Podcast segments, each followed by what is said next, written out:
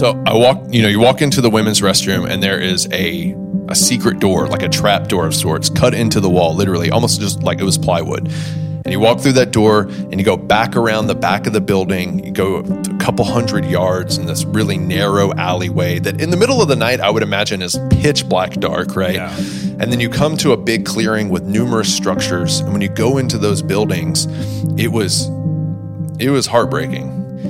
I mean, it was just mattresses lined up on the floor.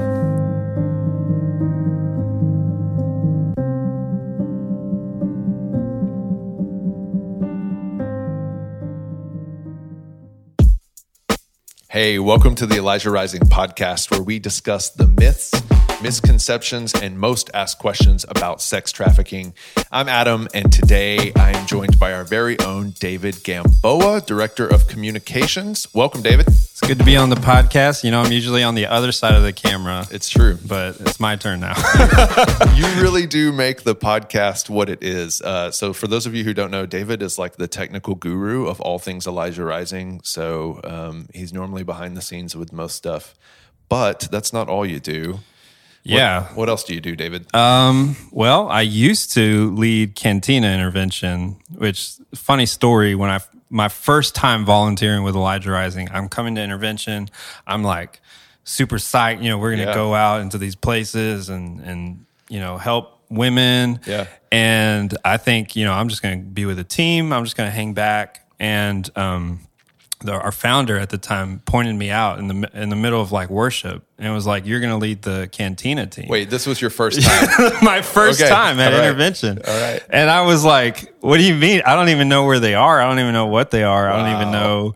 And so I just kind of did it and went along with it. We're much more organized now. Yeah, yeah, like yeah. we have procedures and stuff, but um and that was kind of something I just kept coming back and doing. yeah, wow.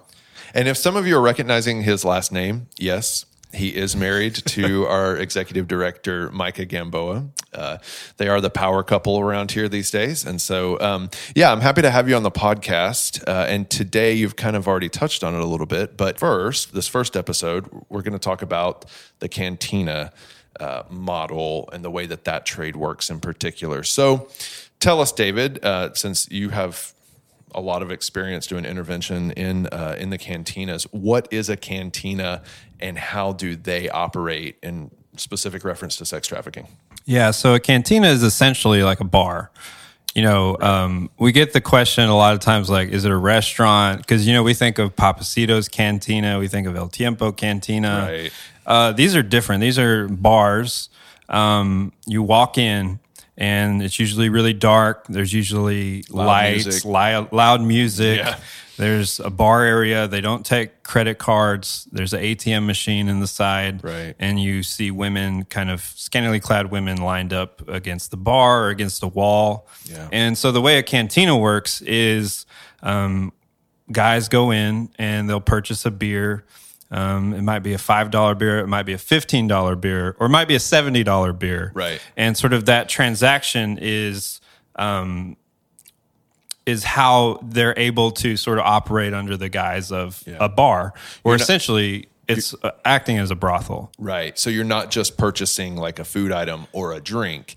You're actually purchasing a person, yeah and the tab is the same. It just looks like you're purchasing, you know, drinks or whatever. Yeah, and it varies. I mean, uh, some people go in there just to kind of flirt with the women, and so they'll purchase beer kind Yeah. of just for their time. But there's also guys that are going in there purchasing women, either going off into you know a side room or a nearby hotel, Right. and where the sex act is performed.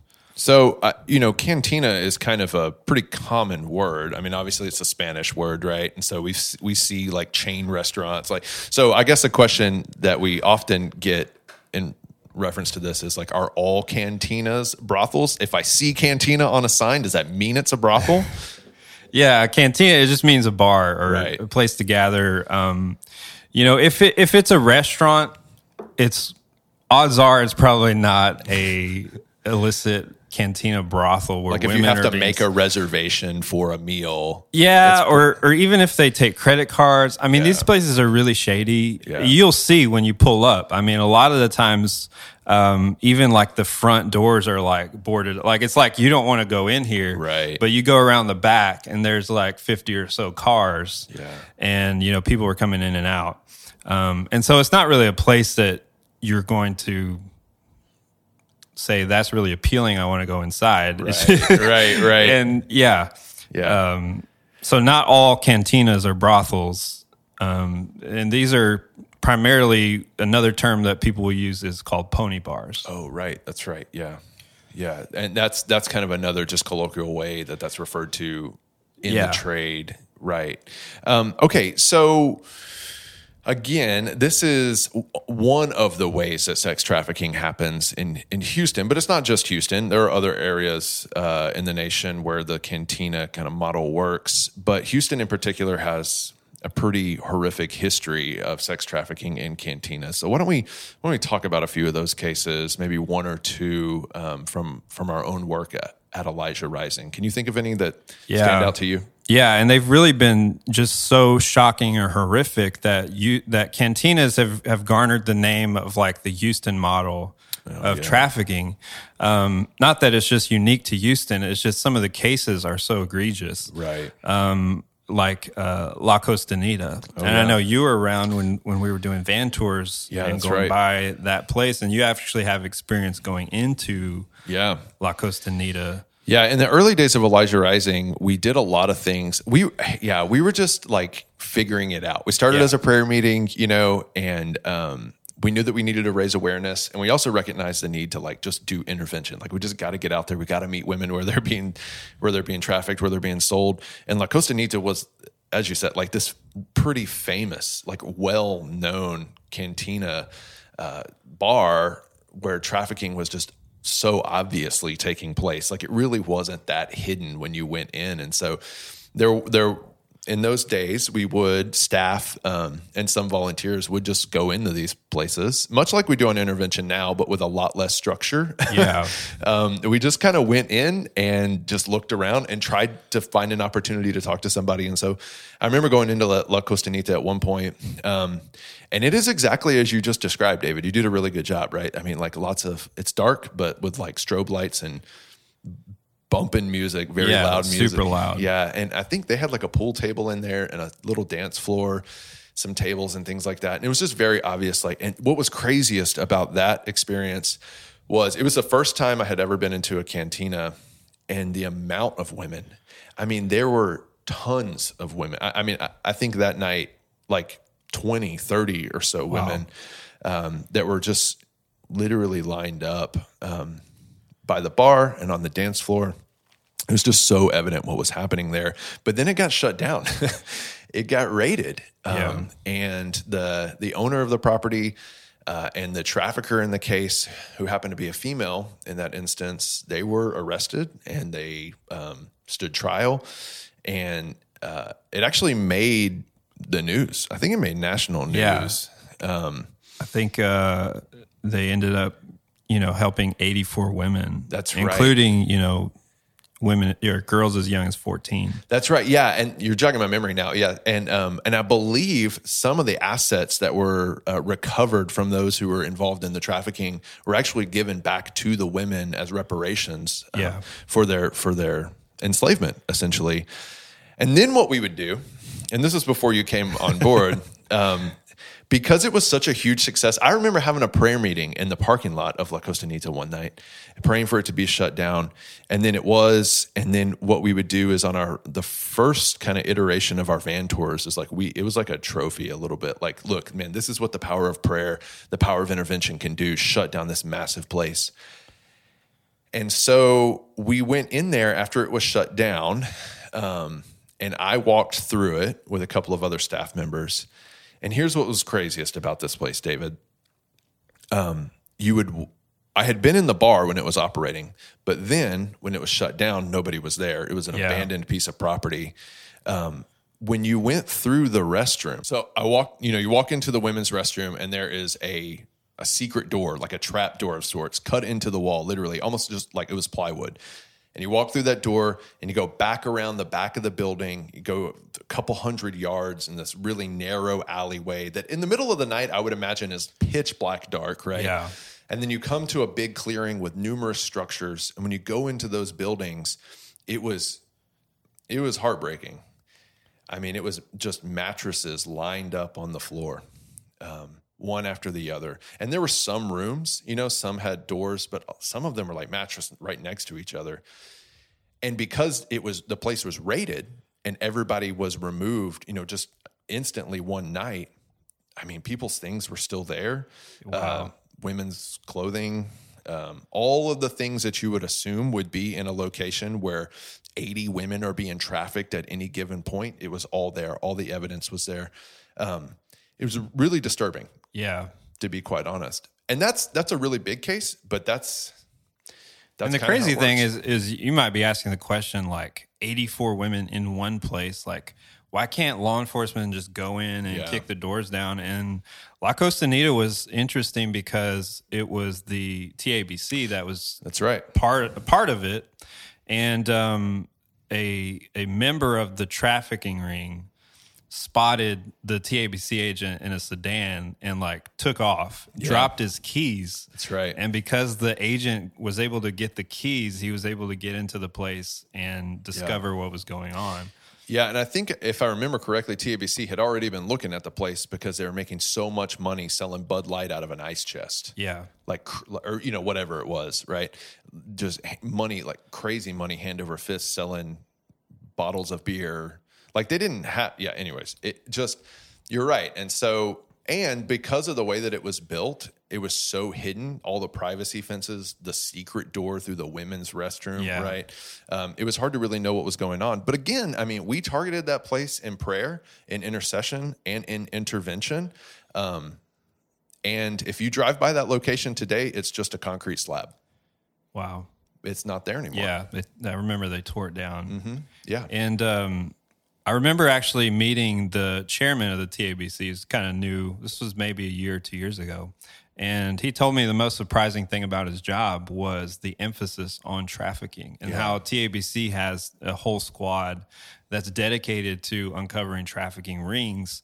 And he thought he was just going to be dealing with, you know, liquor licenses Right. and bars and clubs. Yeah. And, and uh, it was just a whole new world to him. But really, you know, this was the beginning of collaboration amongst law enforcement, like FBI, Right. uh, ICE, Harris County. Yeah, in those days, I, I I do remember after the shutting down of La Costanita, it felt like every couple of months a new major cantina operation was getting busted. I remember one day coming home from work and sitting on the couch, and somebody texted me and said, "Hey, turn on ABC 13," and it was a helicopter uh, camera shot of another big cantina that we had been driving by doing awareness and intervention at, and it was getting raided in the middle of the day, you know? And so you're right. I mean, it did really pick up the collaborative effort, not just between agencies like ours, but with law enforcement and other government agencies to start shutting these down. Yeah, and there's you know there's multiple parts to it. So you have people who who are traffickers who mm-hmm. are really looking for women in Mexico, Central America, Right. Uh, either forcing them, frauding them, coercing them into coming to the United States under the guise of, you know, you're just going to work as a waitress as a, at a restaurant. Right. And so you have the people that are facilitating the smuggling and the trafficking, um, but they work in tandem with the cantina owners. So the people that are owning these establishments. Right. And what made it so difficult for law enforcement would um, the owners of the cantinas would change the name of who the owner is, or they transfer it to a family member. So all the charges that are you know building up against these cantinas, you know, how do you place those on the new owner? Yeah. you Yeah. know. yeah. Exactly. And so they created like this crazy paper trail that law enforcement had a really difficult time dealing with. Yeah. And um, you know, another big cantina was the New Backdoor Club, I remember. uh, also known as Las Palmas, and that was rated in 2013. Um, but that club had like 17 sex rooms upstairs. yeah. And you know, this is just out in the out in the open in Houston, Texas. Yeah, you know, that place was crazy too because you their their um, street the part the part of that business that faced the main street all like you said all the windows were boarded up. It looked like it was abandoned. Yeah. but when you would turn the corner to go one block behind that location on any given night almost of the week you would go back there and you'd see hundreds of cars and just the, a parking lot bustling with activity, taco trucks and security personnel, and just people coming and going and going and going. You know, and, but from but if you're just a resident going down the main street there, it looks like oh, just another abandoned piece of property in this neighborhood. Um, but it was it was huge, 17 sex rooms up upstairs, and I believe that location too. There was also minors that were being trafficked Yeah. and that were rescued in the, in that raid. Um, okay, so this is a good intro into how the cantina um, trade in Houston and other places works. We're going to take a, a break for just a second. When we come back, we're going to talk about um, what do cantinas look like today and what Elijah Rising is doing on intervention um, with them currently. So stick around. Hey, everybody. I hope you are enjoying today's episode of the Elijah Rising podcast. Right now, I'm standing in the Elijah Rising store that sells goods that empower survivors of sex trafficking. All the items in this shop, the purchases support the employment as well as the restoration of women that are in our program. So please come visit us at 11th and Studewood or online at shop.elijahrising.org. And today, on your first purchase, we're going to offer you $10 off if you shop online using code podcast. Hey, welcome back to the Elijah Rising podcast. Um, so let's talk a little bit about what cantinas look like today. I kind of told some stories about the early days in Elijah Rising's work, but you've been doing cantina outreach a lot more frequently uh, and more recently than I, than I have. Um, so is this still a thing? Like, are, are these cantinas still prevalent in Houston today? Yeah, I mean, on the East End and the Ship Channel of the Houston area, I mean, you can go one block and there will be five or six of these cantinas, you know, right on the same street, adjacent to each other.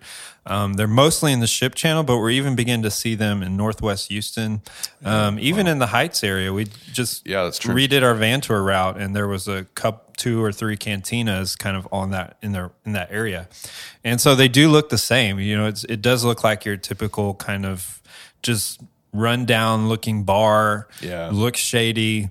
Um, they're not as large as I think some of these previous cases we talked about. Right, right. Where they had like 17 upper rooms and, you know, all these women held in one place.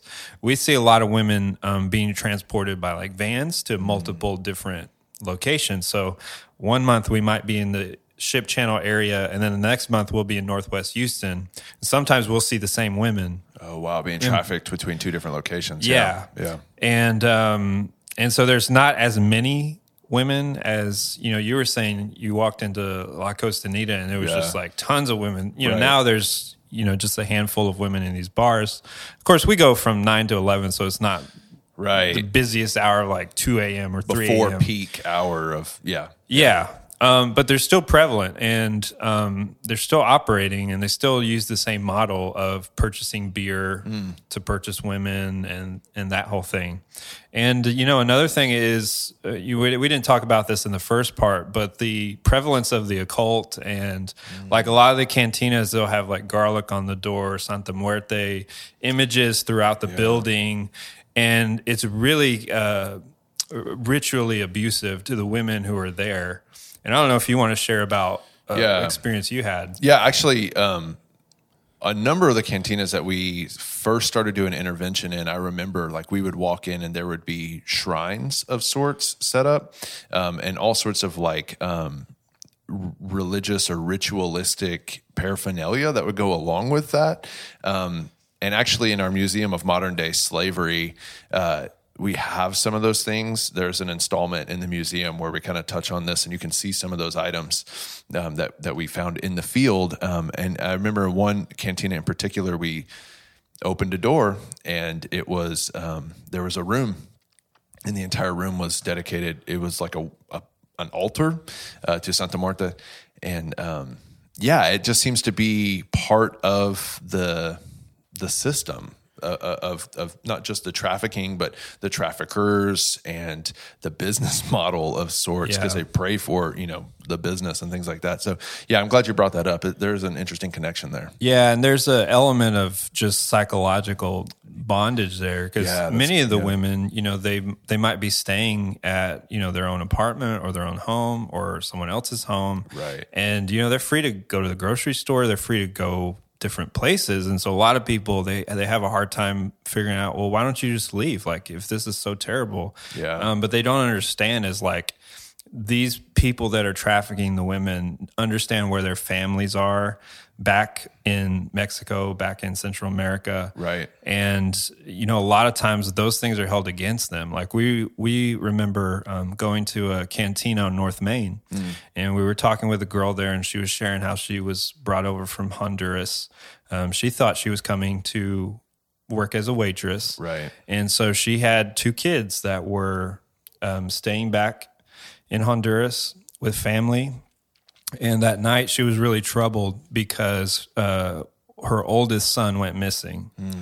And she thought it was unusual that we shoot that we showed up because we were Christians and we were offering to just pray. And she was a believer herself, and she um, was telling us about how she used to go to church back in Honduras and how she s- still prays to God to to help her out of the situation. And so we just began to pray with her over kids and, and just that they would be found. And um, something happened. She just began to open up and share. She was like, Hey, when you guys walked in, like I had a migraine and it totally left. Wow. And I was like feeling depressed. And then you guys brought just like this presence with you guys. And so she pulled us outside and we're on the front steps of this cantina and she's telling us all this, her story of how she's came from Honduras and is working at this cantina in Houston. And we shared with her, you know, hey, there there are resources, there are people that can help. You know, she was in trouble um, with law enforcement, so she was, you know, really terrified of being deported, and Right, right. you know, it, it was a complex situation, of, and she still had sort of this debt that was kind of looming over her. And so we just began to to pray with her and began to connect her with Rescue America and some resources. Um, but that night, I mean, she she made a decision like she she wants to leave and and, and not come back to Wow. that club. Yeah. And I think a lot of times we think, you know, every woman in the cantina, you know, has some sort of pimp. Some of them are it's almost like they're trafficked by their situation. Like I remember going to a cantina and um, it was this lady's first time. So I'm sitting at the bar and I'm just strike up a conversation and say, Hey, we're with the church and Right. you know, we're just here to help people. And if you need anything, just let us know. I have some resources for you. And she just began to talk to me because she didn't know anybody. And I said, Well, uh, you know, how long have you been here? Have you been here before? And she was telling me how this was her first night and she was a single mom in Corpus Christi.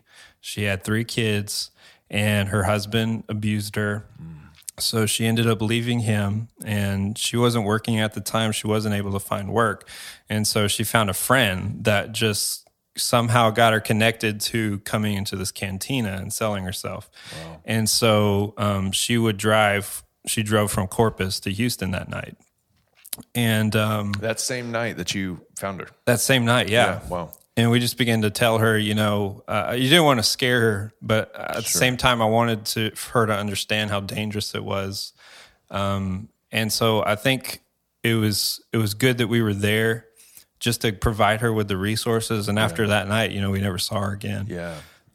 yeah, you know, I think you're bringing up a point that we have said numerous times on the podcast, and we say, you know, when we go and speak places or when people ask questions, but I think it's worth repeating again and again that this whole situation, sex trafficking, uh, really is the exploitation of vulnerability.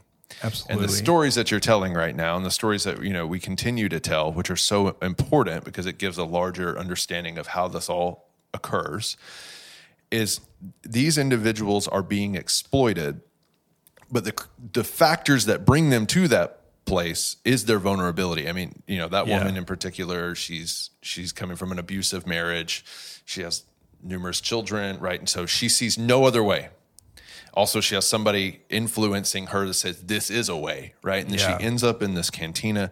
And fortunately, by the grace of God, you know, our team, you, in particular, you know, you were there to intervene. But that happens over and over and over again, doesn't it? I mean, most of these women are there because there there's some vulnerability, whether it's poverty, hunger, or homelessness, or immigration, even, is being exploited, and then they find themselves in these situations. Yeah, you know, it's that, or it's, or you know, it's like MS-13 gang members like burned Right. down your business and forced you into this. So Right, right. It can also be, you know, very violent in nature, but Mm. sometimes it is just kind of exploiting that vulnerability Yeah. and taking advantage of someone, you know, when they're already down. Right. And um, yeah, it's, it's just it's heartbreaking to hear the stories. Yeah. And I think I think it's important though that you know when we go into the cantinas, you know, our whole the whole goal of our interventions is is built on a relationship model. And the people that we're able to help most effectively are the ones that we develop relationships with that Yeah. you know we're seeing every month and we're able to understand sort of where they're coming from and the complexities of helping them you know because it's not just getting into a shelter Right. Right. I mean, that's that's one step of like a myriad of you know Right. they have you know charges against them. They have legal issues. Some of them might not even be you know have the like their license or basic documents that you need to kind of build your life. Right. And uh, and so building that relationship is key. And a lot of the women look forward to our teams actually coming because you know we're um, not there to take advantage of them Yeah. or exploit them. We're just there to be sort of a, a light in the dark yeah. and to be present in these places that really, um, you know, they see it super odd that church people. Yeah. I mean, that we get so many stares because these people are like, Right. what you don't belong here. Like I remember uh, a previous intervention, we were at a cantina and the guard, they all have guards at the door. Right. And he was like, What are you doing bringing gifts here? Like, you guys don't belong here. Y'all are church people. You don't belong here. And we just told him, you know, hey, we know that you don't typically see church people here, but you know, you're the people that God cares about. He cares mm-hmm. about the people that are in this club. And so that's why we're here to just share the love. And it was so shocking to him. Hmm. And we just began sharing and we said, hey, can we pray? And all of a sudden, it was like the parking lot guy. He came to be in a servant. You know, he took off his hat and bowed his head. And then all the women are just kind of like, they're arriving to their job and they're seeing this circle of people gather. Wow. And we're just praying and we're playing blessing over them. And you, you just begin to see the women begin to cry. The Lord begins to touch them. Hmm. You know, it's probably one of the first times that they've felt cared for, loved on Yeah. and you know we don't know what their situation is and how they wound up there Right. but i guarantee you they're going to remember that night Yeah. and uh, So it sounds like intervention uh, is less about rescuing people and and you know uh, finding them in dark places and snatching them out and removing them, and more about, as you've said, developing a relationship and just embodying the love of Jesus in that place. Is, is that, would you say that was a true statement? yeah definitely unless we do encounter someone who's you know a minor then Right. we we've we've called law enforcement Yeah. several times Yeah. and that's something that we do immediately um, but a lot of them have fake IDs and you know it's creates all sort of um, we haven't really been able to Yeah. they're not as out in the open as you know Right, right. Yeah. Well, um, so for those who are listening to this podcast or watching this podcast on YouTube, um, they've heard how the how sex trafficking works in cantinas here in Houston in particular. So they might be fired up, right? They might say, okay, I want to do something about this. I want to make an impact. This is an injustice in my own neighborhood and I have to end it. I have to be a part of this. What is one way, or maybe a couple of ways, even? I don't know, how, however many ways. Yeah. Uh, what's something that the listeners and the viewers can do to to make a difference? Yeah, you know, if it's in your community, you can just be aware of it. Take that first initial step to Yeah. get educated, understand how this works. You know, in this podcast, we've outlined sort of um, what cantinas look like. Um, but there's a larger uh, legal actions that can be taken against these places that you know we just haven't really figured out yet. And Right. so there are people like in the uh, insurance agency or even in um, I don't know, like fire safety or, or health safety, ways that we can, you know, address these places Yeah. so that law enforcement can come in. Or like we talked about earlier, TABC has been so instrumental. Yeah. Yeah, and just just being the eyes and seeing what's happening, writing down stuff that you're seeing happening. You know, women in these vans are always being brought to this location, and um, so being educated, being aware, and then you know, whenever we start back with interventions, I would say if you are a Spanish speaker, we desperately need Spanish speakers to go on intervention. Um, I would say maybe 50, 50 to 60% of the women in cantinas and men in cantinas are Latin American and they mostly speak Spanish. Right, right. And so um, we've had great success when we've had Spanish speakers go into cantinas. And we're also, you know, partnering with churches in that area to to recommend people to go there for other resources. And so if you are a church that has a focus on, you know, the Latin American community, you know, we need you to link arms with with us and, and with the community to help reach out to people Yeah, in that's, cantinas. That's great. So we are just for clarification, uh, we are recording this podcast in the midst of uh, a global pandemic, and so um, currently at this moment when we're recording, interventions are on pause, but they won't stay that way. Like when Yeah. when it's safe um, for everyone, for our volunteers, um, mostly, we will relaunch intervention. So, in that case, when interventions are operating normally, how would somebody uh, join an intervention team? Yeah, so to join our intervention, it's super easy. Uh, you just go to elijahrising.org and you can press on the menu tab. There's a button that says intervention. And we have multiple interventions throughout the city, but um, cantinas, we're mainly going to cantinas in Houston Intervention, Northwest Okay. Intervention. Yeah. Okay. Yeah. So uh, that's our conversation about how trafficking works, at least the first episode, uh, focusing on cantinas. Thanks, David, for being here. And so, yeah, I just want to mention one more time um, visit our website, elijahrising.org, for more information, uh, for other podcast episodes and all sorts of other stuff, blog posts, and um, how to find out about the intervention signups and van tours and things like that. Also, I want to encourage you to visit the Museum of Modern Day Slavery, where we have Yeah. um, multiple installments of how trafficking works uh, here and abroad and historically. You can check out the the museum.